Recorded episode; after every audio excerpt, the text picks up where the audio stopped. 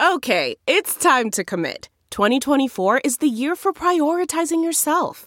Begin your new smile journey with Byte, and you could start seeing results in just two to three weeks. Just order your at home impression kit today for only $14.95 at Byte.com. Byte Clear aligners are doctor directed and delivered to your door. Treatment costs thousands less than braces. Plus, they offer financing options, accept eligible insurance, and you can pay with your HSA FSA.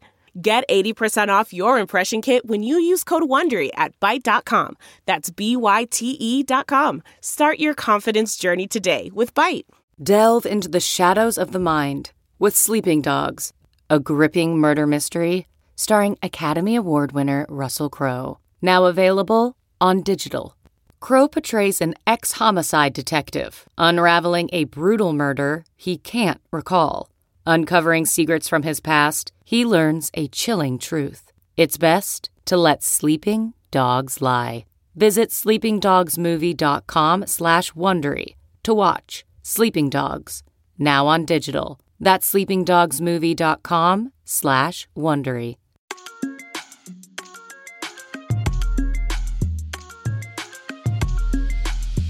This is Carpe Consensus. Join hosts Ben Schiller and Danny Nelson as they seize the world of crypto.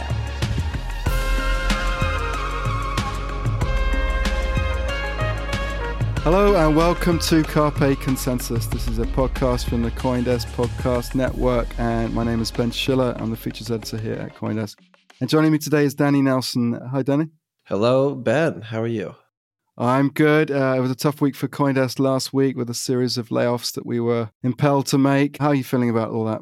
You know, it's a tough situation. You got to just keep looking forward. Right now, I'm looking forward to the next step of my day, which will be procuring a sandwich. So, Ben, I have to ask you are you like, what's your stance on cheesesteaks? I'm not a big fan of cheesesteaks. I kind of uh, gone off meat recently, but uh, I off meat. Res- what are you, a communist? What's uh, this? I'm, maybe I'm a communist, but I'm definitely off meat. And uh, but I appreciate and respect anyone who does like cheesesteaks, and I know that's a popular thing down your way. Yes, in Philadelphia, and of course, Philadelphia on my mind. Later in today's show, we will be having a guest who had a, a recent stint in Philadelphia before moving to more tropical pastures. But more on that later. That's right. Uh, that, that pasture would be El Salvador, and we'll get to that in a minute. Okay, so um, what's on your sort of docket in terms of work, Danny? On my docket, I'm going to be later today thinking about Base, what's going on with that network, the Coinbase's blockchain, what's going on in terms of activity on Base. I don't have an answer for you yet because I haven't started the story. Okay. I mean, it seems to get quite a lot of attention, this base product, and maybe more than you might expect in a down market like we have. And that seems to be linked to a couple of kind of hypey projects like uh, Friendstech. Yes. As far as I know, Friendtech is a platform that lets you buy and sell shares in other people in a social media setting. I don't fully understand it, but the big ball of money that moves between different ideas in crypto, from ordinals to, I don't know, other NFTs, into DeFi. Right now, it's focusing on friend tech, like a tropical storm passing over a city. And that's where the money is. I don't know how to make the money, though. That's why I'm here on this podcast. Right. So you seem to think that that's like hot money. That's not like real money. It's well, people really investing in the project. It's more speculation. Oh, a hundred percent. Maybe, maybe some of those people, maybe 10 of the 20 people who use it might stick around to actually utilize it. But right now it is succeeding because it is appealing to people who think I can make money on this thing. They're not so concerned with what that thing is beyond what they need to understand in order to exploit it. And that's by design, right? That's with all these crypto systems. It's an incentive mechanism. How do we monetize and gamify a system to get people engaged? And then can we retain that engagement and carry it forward so that people actually use the thing? So right now, Friendtech is having its boom. What will happen next? If it's like every other crypto anything, then much of the activity will dissipate as the big ball of money moves elsewhere. Hmm. Okay. On that note of uh, cynicism, let's move on to our next segment. Cynicism, pragmatism. Pragmatism, skepticism, whatever you want to call it. Uh, let's move on to our next segment. All right, we're going to get to our next segment now, and we're joined by Liz Napolitano. She's a regulatory reporter here at Coindesk. Hi, Liz. Hey, Ben. Nice to be here. Thanks for coming on. So, uh, you've been reporting a lot on SBF and his upcoming trial, which is set for October.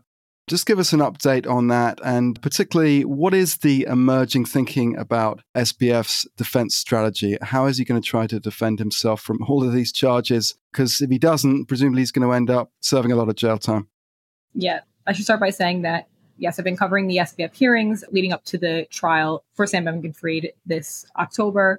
Right now, Sam faces, I think, about possibly 70 plus years in jail, in prison rather, if he's convicted of the counts he faces. He faces seven different counts, which include, you know, wire fraud, conspiracy to commit securities fraud, conspiracy to commit commodities fraud, just a lot of different things.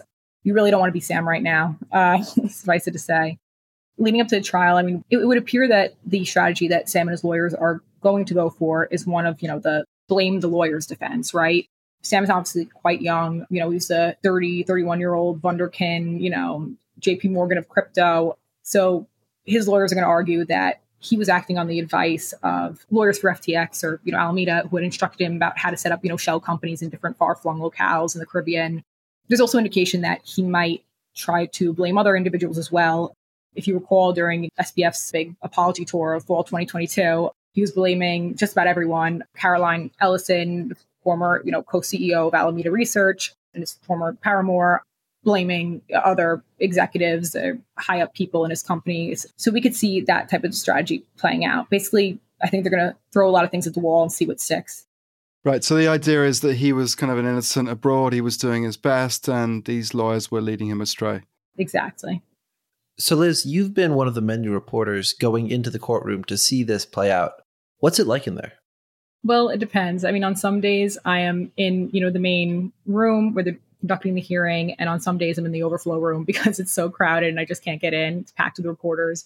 But you know, when I do get to be in the main room, it's usually just a very somber vibe. I mean, obviously Sam is facing very serious charges, so sometimes we see Sam and Sam's mother and father there, and they're very serious face, you know, poker face, uh, not really revealing much. I, I know if my, my parents were there, you know, they would crack me. They would not be as silent as uh, Sam's parents have been. You think that if you were a defendant in a courtroom, your parents would crack you in the courtroom? Uh, yeah, entirely. And the thing is, my father's a lawyer, right? My father was an ADA in Brooklyn. Mm-hmm. If I were facing charges that serious, my mother would drag me off like the the chair and uh, crack me. So I don't know. Maybe Sam needed to have my parents, and then uh, he wouldn't be in this position. I don't know. It sounds like a bad legal strategy to me. Well, it's not legal, but it's a strategy. I mean, it seemed from the uh, original hearing that he had down, the extradition hearing that he had in the Bahamas, that his parents were sort of incredulous about these charges. That the you know authorities had no right or reason to really bring all these charges against their son. So, do you think that they've come around to accepting that he's really in deep water? Well, I mean, he's their sunny boy, right? I mean, like he's very brilliant. You know, he was working at like a quant trading firm. He was very highly educated. Uh, you know, I can imagine if I were those parents and I put that much time and money and effort into my son's upbringing, and uh, then I found out that he was, you know, robbing people blind left and right, that I'd be a little taken aback. And they were right because his mother apparently was um, laughing and crying and a whole mix of emotions during the first hearing. I mean, I yeah. wasn't there for the first hearing in the Bahamas. That was our previous court reporter, Cheyenne Ligon. But I was there for the second hearing, and by that time, they had yeah, they had much more of a poker face. They weren't really revealing how they were feeling as much. Certainly, when he went to jail during this latest hearing about a little over a week ago, they looked like they had been gut punched. His mother was keeping it together when they were exiting the courthouse, but once she got into the car, she just one of our CDTV reporters who was with us said that he saw her just break down crying. So you mentioned that this is a popular trial to cover or proceedings to cover from sort of journalist community. What sort of journalists are in there? I mean, presumably the, the kind of crypto media are in there, and maybe the kind of finance and business media are in there as well. But is there more mainstream journalistic appeal to this story? I think it depends, right? I think that during the first day of the trial, we're going to see, you know, this rush of general mainstream media interest, and they're going to swoop in and cover it for a day or two and say, "Hey, remember this guy that stole billions of, you know, imaginary money on the internet? Oh yeah, he's uh, getting tried now." And then it's going to kind of fade from the public consciousness. Even as outrageous as Sam's crimes were, I think that, the, especially in, in a space like crypto, right, where, you know, it's basically the whole space is just ridden with crime, things have a way of kind of fading from the public consciousness. So I think there's not going to be some mainstream media interest in the beginning, to go back to your question, but not a whole lot. It's going to fall off after a couple of days. And then I think the people who are going to stay around and cover it are, like you say, you know, the crypto trade pubs, CoinDesk, you know, the Block, the crypt. There's going to be, uh, you know, CNBC covering it because they have some crypto reporters. And then the inner city press guy that beat us on headlines last oh, time. Yeah. What's what's he like? He well, he beats everyone on everything. He lives there. Doesn't he like live in the walls of the courtroom? Made me so mad. I was so like I, I well here's the thing. We were we were a little bit annoyed, but we also wanted to know his secrets, right? Because there's just something about this man. Like he doesn't look like he's gonna beat you to the punch like that. But for some reason, he's like, you know, a bat out of hell. When the, when the judge gave the decision, like I'm, I'm telling you, I was sitting in the last row of the overflow room, getting ready to sprint out of there. The minute that the judge said that the bail was being revoked, I ran down the stairs. I almost tripped in the elevator, and somehow the inner city press guy still got the headline out before me. So, you know, I'd love to know what his secret is. So they chose to revoke the the bail that he was on, and he's back in jail now. Does he still have access to his VPNs and his privacy preserving communication systems like Signal, or is he now excluded from all that sort of stuff? So he's at MDC in Brooklyn right now, so we're basically neighbors, I guess. Uh, and he's, um, you know, that prison is not known for having good Wi-Fi connection, among other things. It also has a dearth of toilets and inadequate lighting. But uh, yeah, suffice it to say, the connection there is not great. So I doubt he has access to VPN or anything really, or any type of technology. Then again, I have seen prisoners doing TikToks from inside prisons. So I imagine that somehow people are getting technology in there. I guess the question is does SBF have the street cred and the connections to get some tech inside a prison? That we're going to have to say. But, you know, on a more serious note, also, um, there is talk that while he doesn't have, you know, much access to technology right now in MDC, they might transfer him to a place like uh, I think it's Putnam County Prison, and that place has has a better connection. They have computers apparently. There's a place where he could go and you know communicate with his lawyers and prepare his defense. In that case, I guess if he has some computer access, then potentially he could access the internet. But I think that this time around, the judge is going to make sure that he isn't going to be able to circumvent the restrictions on his bail like he has in the past. So it's been a big question around SBF, you know, leading up to this trial, whether he should be talking to the media or not. You know, we've had people on CoinDesk TV, for instance, saying he should just shut up. He would be much better off just staying quiet. What is the sense in which, from your point of view, whether this kind of talking to everybody strategy that he's had is going to play out or, or benefit him, in, in your opinion? And do you think it really is a strategy, or is it just the fact that he's used to kind of having a big mouth and having everyone listen to him that he can't help himself? I mean, is, is it a strategy or just sort of a default kind of behavior from him? I imagine, I mean, my personal opinion here, not as a reporter, but just as an individual, I think he can't help himself. I mean, I can imagine that you, his lawyers, like, you think Cohen is telling him, like, oh, yeah, talk to the press or, yeah, whatever, do what you want. They must be telling him, like, they must be beating him over the head with it. Shut your mouth. But, you know, he keeps going. So, I mean, if you're going to keep going like that, clearly, uh, you know, you got it in you. You got that fire in you. You got to assert your innocence. And I mean, listen, he's got the First Amendment right to assert his innocence, you know, and that's protected. And that's not necessarily a danger to the community or, you know, something that would lead to the revocation of bail in and of itself, right? Like he's allowed to talk to the press. The issue here is that he was speaking to the press and he was implicating other people or, you know, smearing other people's reputations, sharing diary entries when it's not even really clear how he got the diaries in the first place. It's another thing we should probably talk about. But uh, communicating with people, you know, through Signal, telling them kind of creepy things that will make it sound like they're going to get in trouble if they don't, you know, go with the same story as him. So um, there's some issues with him, the way he's been communicating, right, with right. people on the outside, and that's what's gotten him into trouble. Right. So just to catch our listeners up there on what we mean by the diaries. So this relates to a story in the New York Times about three weeks ago now which published the private diaries of Caroline Ellison, who was the co CEO of Alameda Research and right at the heart of this alleged fraud, and was also allegedly in a romantic relationship with SBF.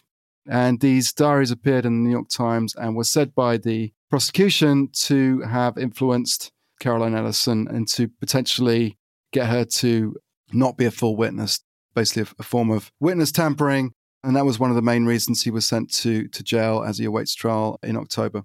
Well, thank you very much, Liz, for updating us on SBF and uh, the legal proceedings there. And this is one to watch through the fall, I think. So uh, hopefully you'll come back on and tell us more about it. Yeah, thanks for having me on.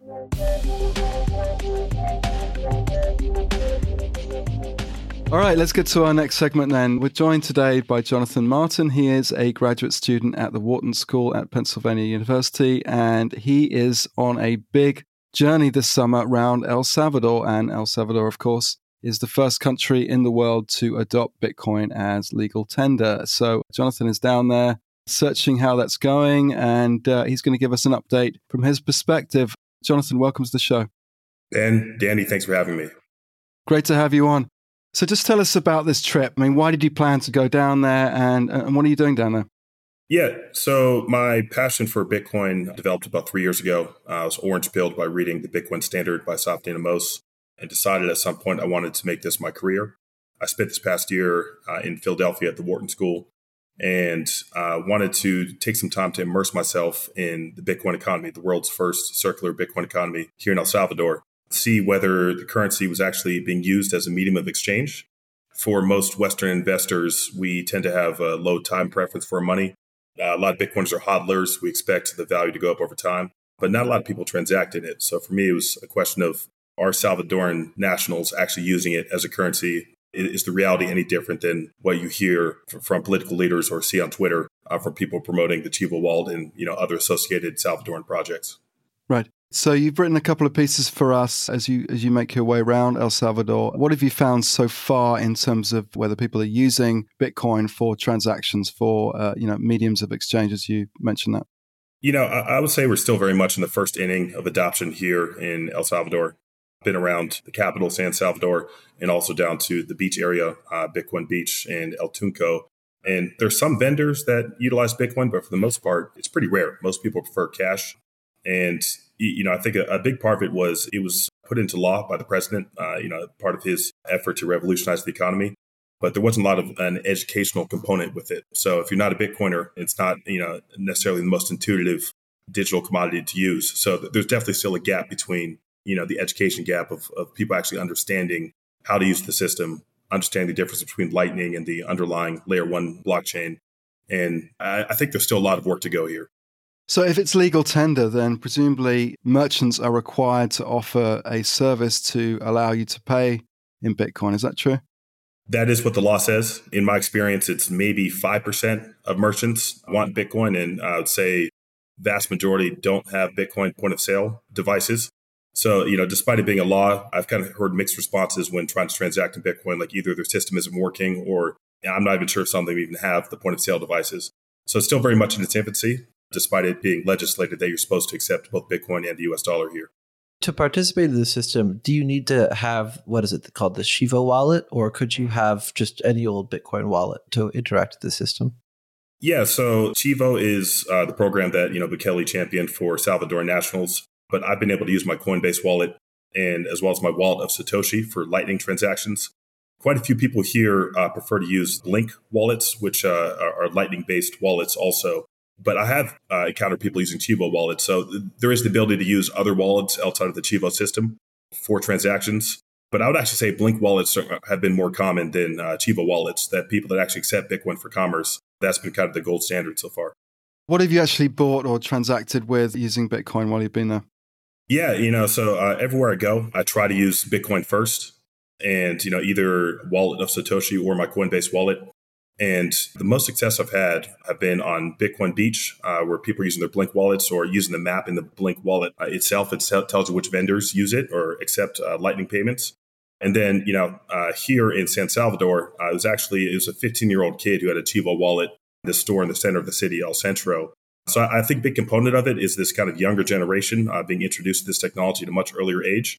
And that in mind, I think it could be you know potentially decades until it's commonly used as a medium of exchange primarily with these people that are kind of growing up using it as opposed to trying to re-educate the, the current people working in most of these businesses who are, you know, been using cash their entire lives.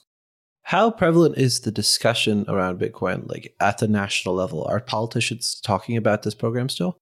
Yeah, you, know, th- this is a large component of uh, Bukele's rebranding effort that paired with the security policies. I'd say it's very much top of mind for people. Um, you know, I've encountered a few folks who've referred to it as Bukele's money, uh, the issue's been politicized somewhat in that, you know, some point to, uh, you know, some of the early struggles with Chivo as a reflection of, of Bukele. Uh, he's kind of tethered his fate to the success of Bitcoin in some ways. And you know, I, I, would say so far, like us being in crypto winter, it's it's still like you can see adoption still happening. Uh, and I think maybe you know more use cases and greater adoption will occur once we're in the throes of another bull run, whenever they may may happen in the next uh, 24 to 36 months. Right. So, so El Salvador is an important kind of test case for the Bitcoin community, and there's been a lot of interest outside the country in this experiment. Are you encountering a lot of foreign nationals down there being part of this boomlet? Just this past weekend, I was in Playa San Blas, which is close to El Zonte Beach, which is a Bitcoin beach. And there are quite a few expats who moved here for you know political reasons or were drawn because of the utilization of Bitcoin. And that, that community is, is definitely thriving. I know some folks from Australia and New Zealand as well as the US and Canada. Uh, so people that left their home countries for whatever reason and have based large percentages of their net worth in Bitcoin just because of the associated flexibility and freedom in utilizing Bitcoin versus you know traditional rails. Do you think it's a good thing for Bitcoin that El Salvador is the test case for adoption in this way? I mean, I guess you could see it both ways. On the one hand, it's sort of a tabula rasa where you can kind of build on you know, a system that doesn't really hasn't really reached maturity, and therefore you could see a need for Bitcoin playing a role. I mean, it wouldn't presumably play so much of a role here in the United States, where we have a kind of working payment system. People are used to using credit cards and so on. On the other hand, it is kind of a an undeveloped country, relatively speaking, so that would seem to preclude the use of Bitcoin, which is, after all, sort of a more of a modern world thing at the moment. How do you see that kind of conundrum there? Because uh, maybe you could see it both ways. I think there's some benefits to having a blank slate. This concept of technology leapfrogging, where you don't necessarily have to undo uh, legacy systems when implementing a new system. So starting with the youth, uh, encouraging them to use Chivo and, and Blink and other Bitcoin wallets and applications. So, you know, a lot of these people are smartphone natives, digital natives, right? So, you know, there's a lot of reasons why it, it really, it really could work and should work over time. And, you know, you may run into additional challenges if you were to try and uh, do the same thing in a more developed economy. There's more kind of powers that be, right? Vested power structures that may be harder to convince some of those people, especially the ones with wealth over the age of 65 to transition to this new system. So I, think there's some benefits to introducing Bitcoin in an economy that's just now emerging from a civil war from 1979 to 1992, and then 30 years of gang violence. Now they've solved those problems. Uh, so this blank slate, this opportunity to you know lead El Salvador into a new future. Now, is it good for Bitcoin to be associated not not with El Salvador specifically, but just with a nation state saying we as a nation state want Bitcoin to be this thing for us? Like, is that no matter who it is, a good thing for Bitcoin in your opinion? I, I think so. I, I, think you need real world uses of Bitcoin, right? So you can go through the trials and tribulations of trying to convince an entire populace to use this new monetary currency, monetary technology.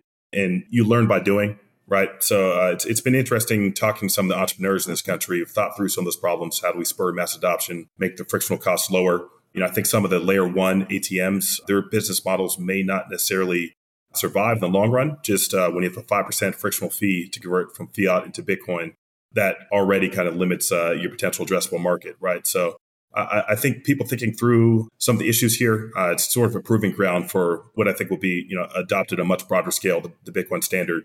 It, it, had to start somewhere, right? So a country that's emerging from previous era of, you know, 2015, El Salvador was the most dangerous country in the world. And today, people are moving back. Uh, people are starting businesses, and, and there feels like there's new hope for the future right? So I, I think it's it, it's in a lot of ways it's, it's actually kind of the ideal situation to try and implement a new technology, kind of a nascent economy that's looking to uh, rebrand itself. Thank you very much, Jonathan Martin. Jonathan Martin is on a journey around El Salvador, uh, exploring how that country is adopting Bitcoin as legal tender, and he's writing up uh, a series of stories for us at Coindesk. Thank you very much, Jonathan. Thank you for having me.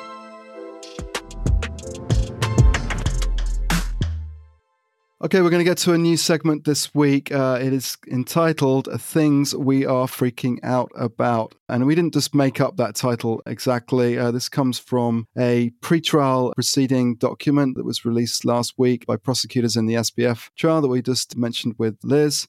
And it refers to something that Caroline Ellison said of Sam, that she kept a list of things that Sam is freaking out about. So we're going to do the same here and say what we're freaking out about and I'm going to turn it over to Danny, and he's going to tell you what's on his mind. Danny? What's on my mind? I have to say, what's on my mind has absolutely nothing to do with crypto. But yes, we want the crypto mind. The crypto mind, I've got nothing to the crypto mind. My mind right now is full of French fries because a former colleague of ours, Eli Tan, he just came out with a big story in the Washington Post about the town in the United States that is the leading producer of frozen french fries worldwide. Wow. Worldwide. Where is it? It's in Othello, Washington. It's actually a story about climate change because you know if I say if I say potatoes, what state do you think of? Idaho. Exactly, Idaho. But with climate change, that means that where things are being produced is changing too. And so Washington, which is of course next to Idaho, it's becoming a more ideal location for growing potatoes. And this one town is just in a boom time because it produces 15% of all potatoes for the US.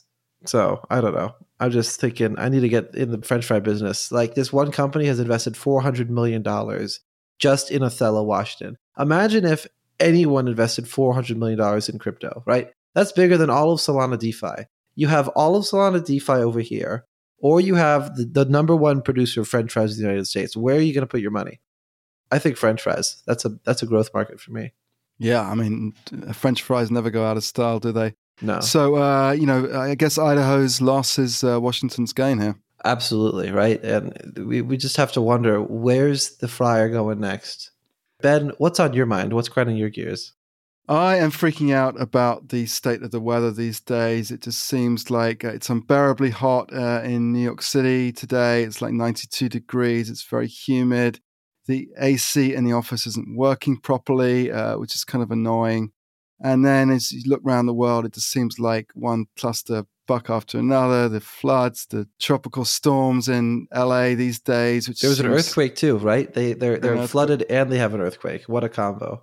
And, uh, you know, all these kind of arguments about climate change is it real or not? I mean, it just seems silly because it's clearly real and it's clearly happening as we speak. Uh, and it just makes me feel very uncomfortable about the future and whether we should bring more kids into this world. Uh, and and uh, I'm just very pessimistic about the future of the world uh, if things are going to be like this. And maybe we should just all go off to our little bubble in the woods and uh, trade our crypto and not have to deal with all this uh, incessant bad weather. Well, Jesus Christ, Ben! I, I was here talking about hash browns, and you're talking about how we're all hashed to. Sh- like what what's going on here? I just feel very uh, pessimistic about the future of the world. I mean, uh, Do you think we should be Bitcoin mining in this environment? Right? Like if we if this is so bad, and it is, I agree with you. Should we should we not be taking everything off the table that we possibly can, including Bitcoin mining?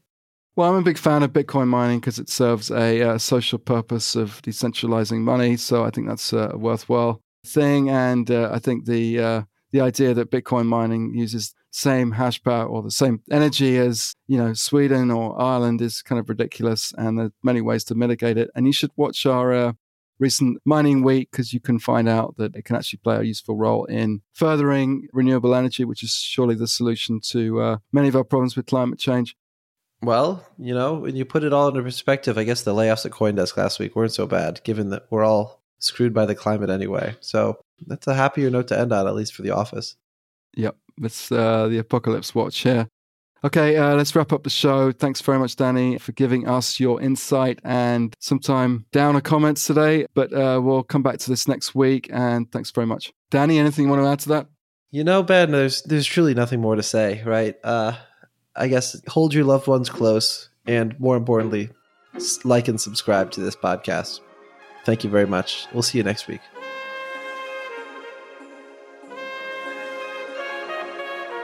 Carpe Consensus is a Coindesk production. Executive produced by Jared Schwartz and produced and edited by Eleanor Pahl. Have any questions or comments? Email us at podcasts at Coindesk.com. Subject line Carpe Consensus. Thanks for listening and see you next week.